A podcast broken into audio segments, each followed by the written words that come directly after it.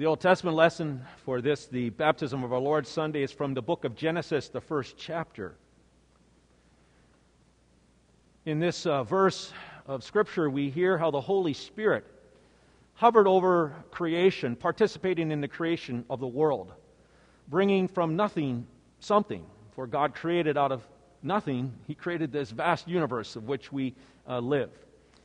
And in holy baptism, the same thing in some ways happens, where the Spirit of the Lord creates faith in our hearts where there was not faith previously. And hence the reason why this, one of the reasons why this text was selected for this, the baptism of our Lord Sunday. Genesis 1. In the beginning, God created the heavens and the earth. And the earth was without form and void, and darkness was over the face of the deep. And the Spirit of God was hovering over the face of the waters. And God said, Let there be light. And there was light. And God saw the light was good, and God separated the light from the darkness. God called the light day, and the darkness he called night. And there was evening, and there was morning, the first day. This is the word of the Lord. Thanks be to God. The, uh, epistle lesson appointed for this Sunday is from Romans chapter 6.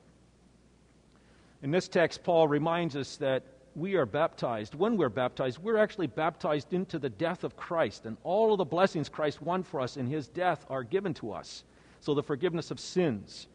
But we're also baptized into his resurrection as well, and therefore, just as Christ rose from the dead, our baptism brings us Christ's gifts of life and salvation, meaning that we have his promise of everlasting life. Paul writes, What shall we say then? Are we to continue in sin that grace may abound? By no means. How can we who died to sin still live in it? Do you not know that all of us who have been baptized into Christ Jesus were baptized into his death?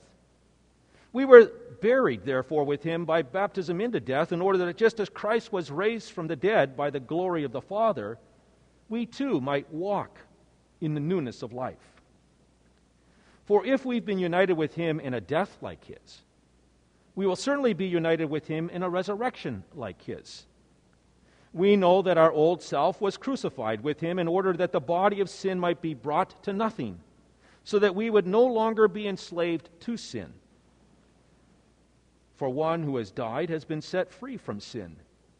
Now, if we have died with Christ, we believe that we will also live with him. We know that Christ, being raised from the dead, will never die again.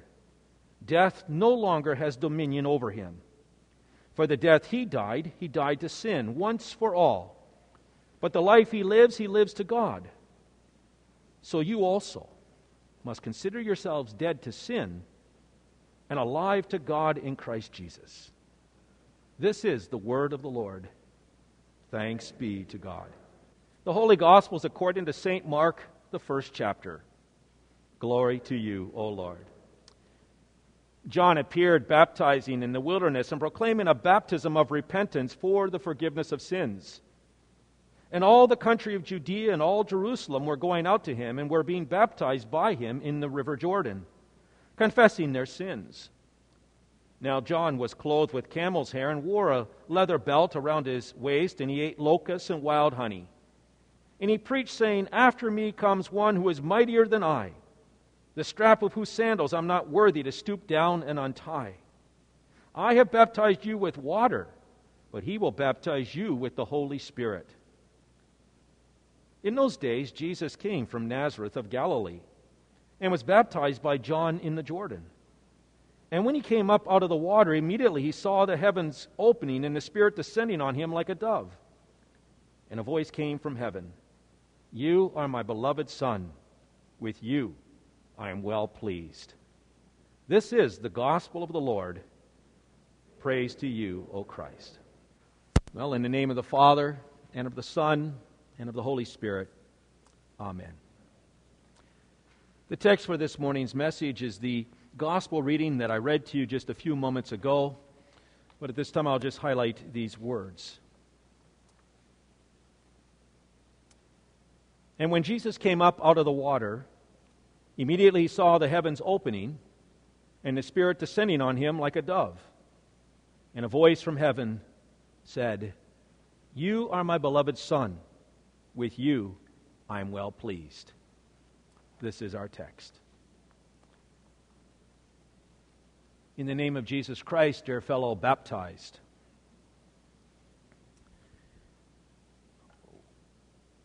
Doc is a character in John, John Steinbeck's novel Sweet Thursday.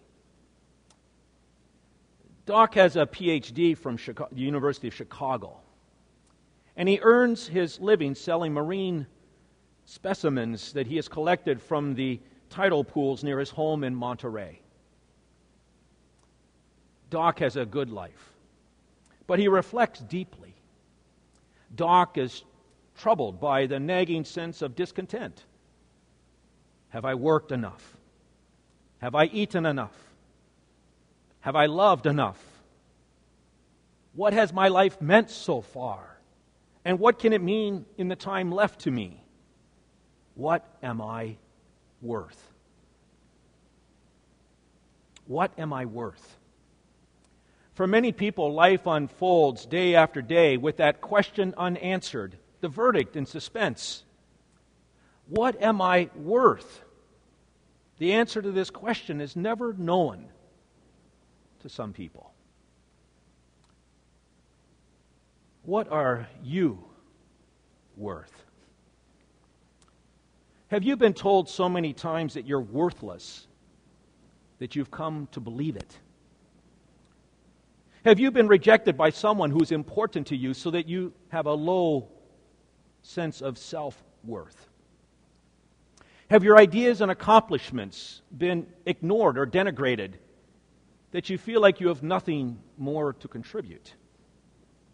Have your beliefs and your values been so mocked and marginalized that you wonder where it is that you actually fit in? Have you been tormented by your inability to please yourself and God that you even question your worth in His eyes? The notorious atheist of the past, Madalyn O'Hair, wrote at least six times in her diaries Somebody, somewhere, love me. Madalyn's plea for love and acceptance echo words that are prayed by millions of people today who question their worth. As I was preparing this message this week. I couldn't help but wonder whether or not the Black Lives Matter movement and the rioting that we saw in Washington, D.C., wasn't somehow connected to this question of what am I worth? One wonders whether or not the rioting that we have seen in the streets of the United States this year have something to do with whether or not someone has a good sense of worth about themselves, or maybe they feel there's a lack of worth in them. And so they riot. One wonders if the struggle of gender confusion that some people experience isn't related to one sense of worth or the lack thereof. We often quantify our worth by how many medals we've won, how much money we have in the bank, what promotions we've had in our job, what friends we surround ourselves with, what we look like, or what we do for a living, or what accomplishments our children have made, and we live vicariously through them. But these pursuits and many others, for a sense of worth or self worth usually leave us questioning our value. And like Mad- Madalyn O'Hair, we pray, somebody somewhere, please love me. What happens as time passes and a person continues to feel unloved and unwanted and undervalued? k.d. lang wrote a song several years ago entitled Outside Myself. Lang sings, A thin ice covers my soul, My body's frozen and my heart is cold. And still so much about me is raw. I search for a place to unthaw. Jesus, our Savior, came to unthaw the ice that forms on people's souls by shining the warmth of His love into their lives. Isaiah the prophet says of Jesus that He is the light for the Gentiles. He will open the eyes of those who are blind. He will free captives from prison, and he'll release from the dungeon those who sit in darkness. God's Son came to this earth to be the light. St. John says of Jesus, In him was life, and that life was the light of all humankind. The light shines in the darkness, and the darkness has not overcome it. And so, just as the sun, the warmth of the sun, melts the ice formed on sidewalks, so Jesus, the light of the world, melts the thin ice or the thickening ice of unworthiness that forms in us. He melts the unbelief in our hearts as He embraces us with the tenderness of His forgiveness. The light of the world opens our eyes, our blind eyes, so that we see Him as the Savior and we see that we are loved and cherished by the one who created us and who redeemed us. The light of the world, Jesus Christ, shines his rays of hope that liberate us from the rat infested dungeon of unworthiness. Jesus' is worth became more evident to many people when he was baptized. For example, for John the Baptist's followers, Jesus went from being a face in the crowd to being the one of whom John said, After me will come one more powerful than I the thongs of whose sandals I'm not worthy to stoop down and untie. Jesus went from being the son of a carpenter to being the one of whom God the Father says, You are my son, whom I love, and with you I am well pleased. Jesus, the Son of God, raises the value of everything that he touches. Water turns into wine. The demon possessed are exorcised. The outcast of society is befriended. The despised, well, they're valued. The immoral, they're forgiven and purified. Ordinary bread is the body of Christ.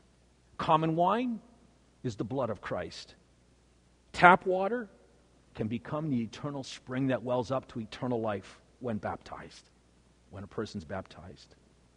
When you and I are baptized in Jesus' baptism, the significant becomes insig- the insignificant becomes significant, the forgotten are remembered, the lowest are esteemed, and the worthless, or those of us who feel worthless, are valued more than gold and silver. Today we celebrate the baptism of our Lord. And it is a time for us to focus for a moment on our own baptism and to recognize that in our baptism, God gives us value and significance. Oh, the rite of holy baptism is an insignificant rite by all appearances, by just what goes on. And yet, Jesus' authority as the Son of God and the power of that word transforms that sacred rite into a miracle, into a miracle that has eternal significance for those baptized in the name of the Father, Son, and Holy Spirit.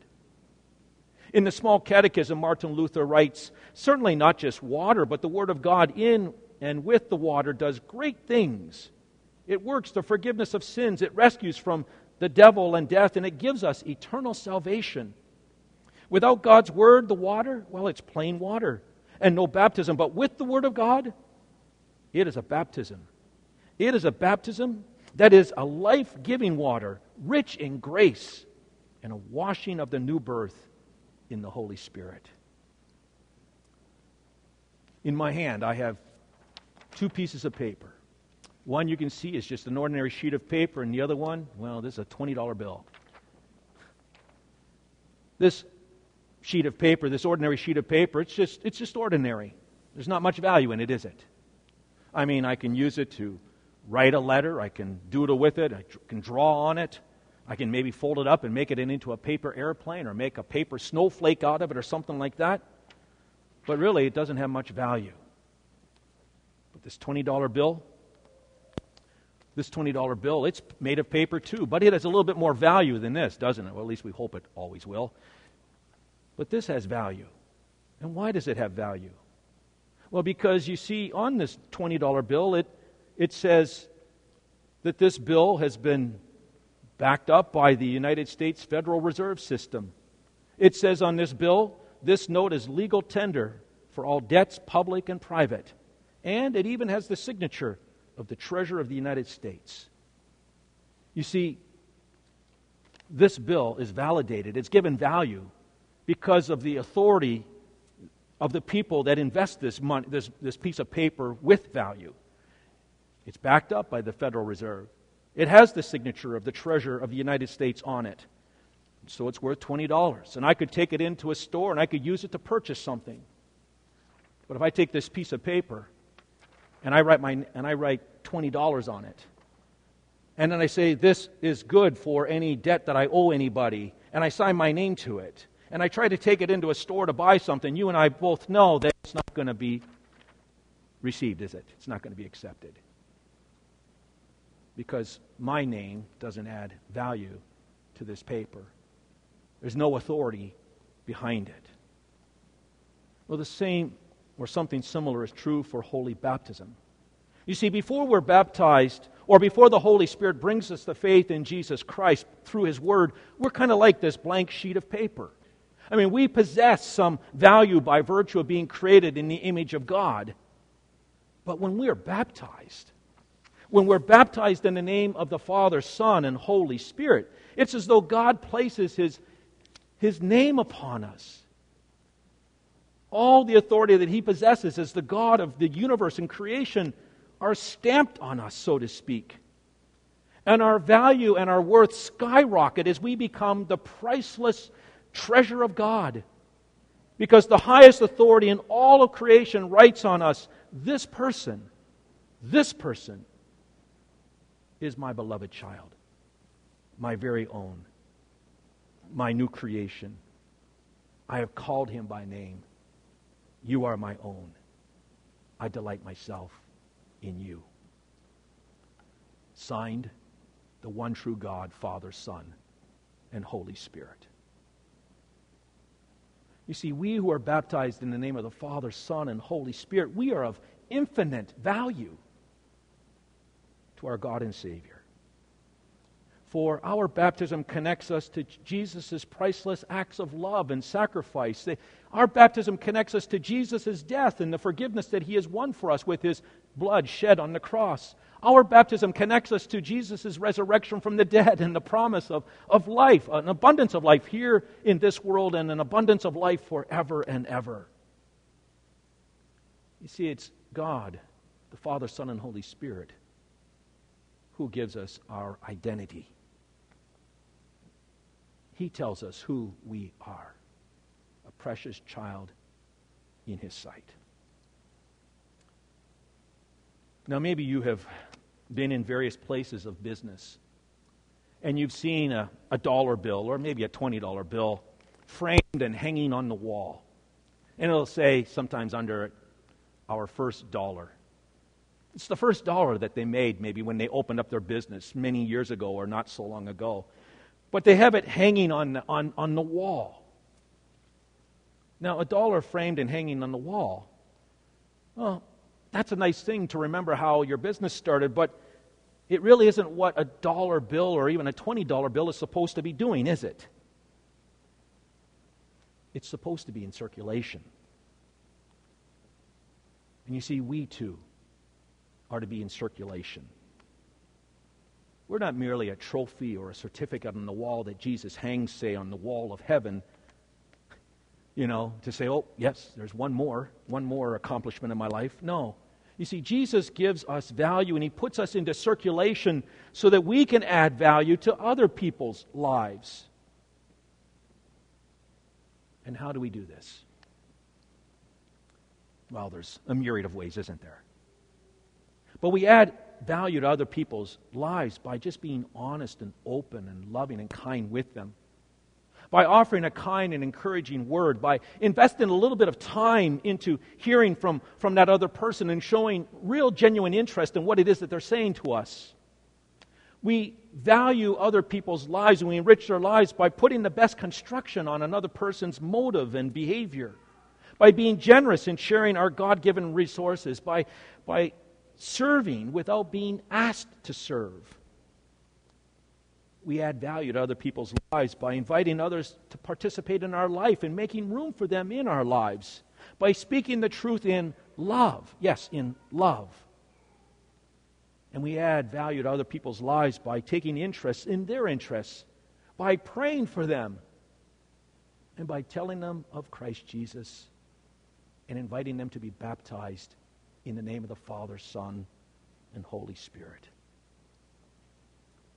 We add value to other people's lives by simply loving other people as God loves them and as God loves us.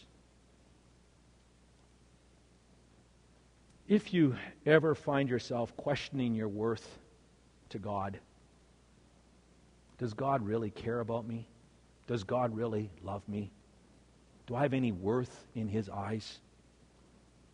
When you find yourself asking those kind of questions, I encourage you to look to the baptismal font where God adopted you into His family.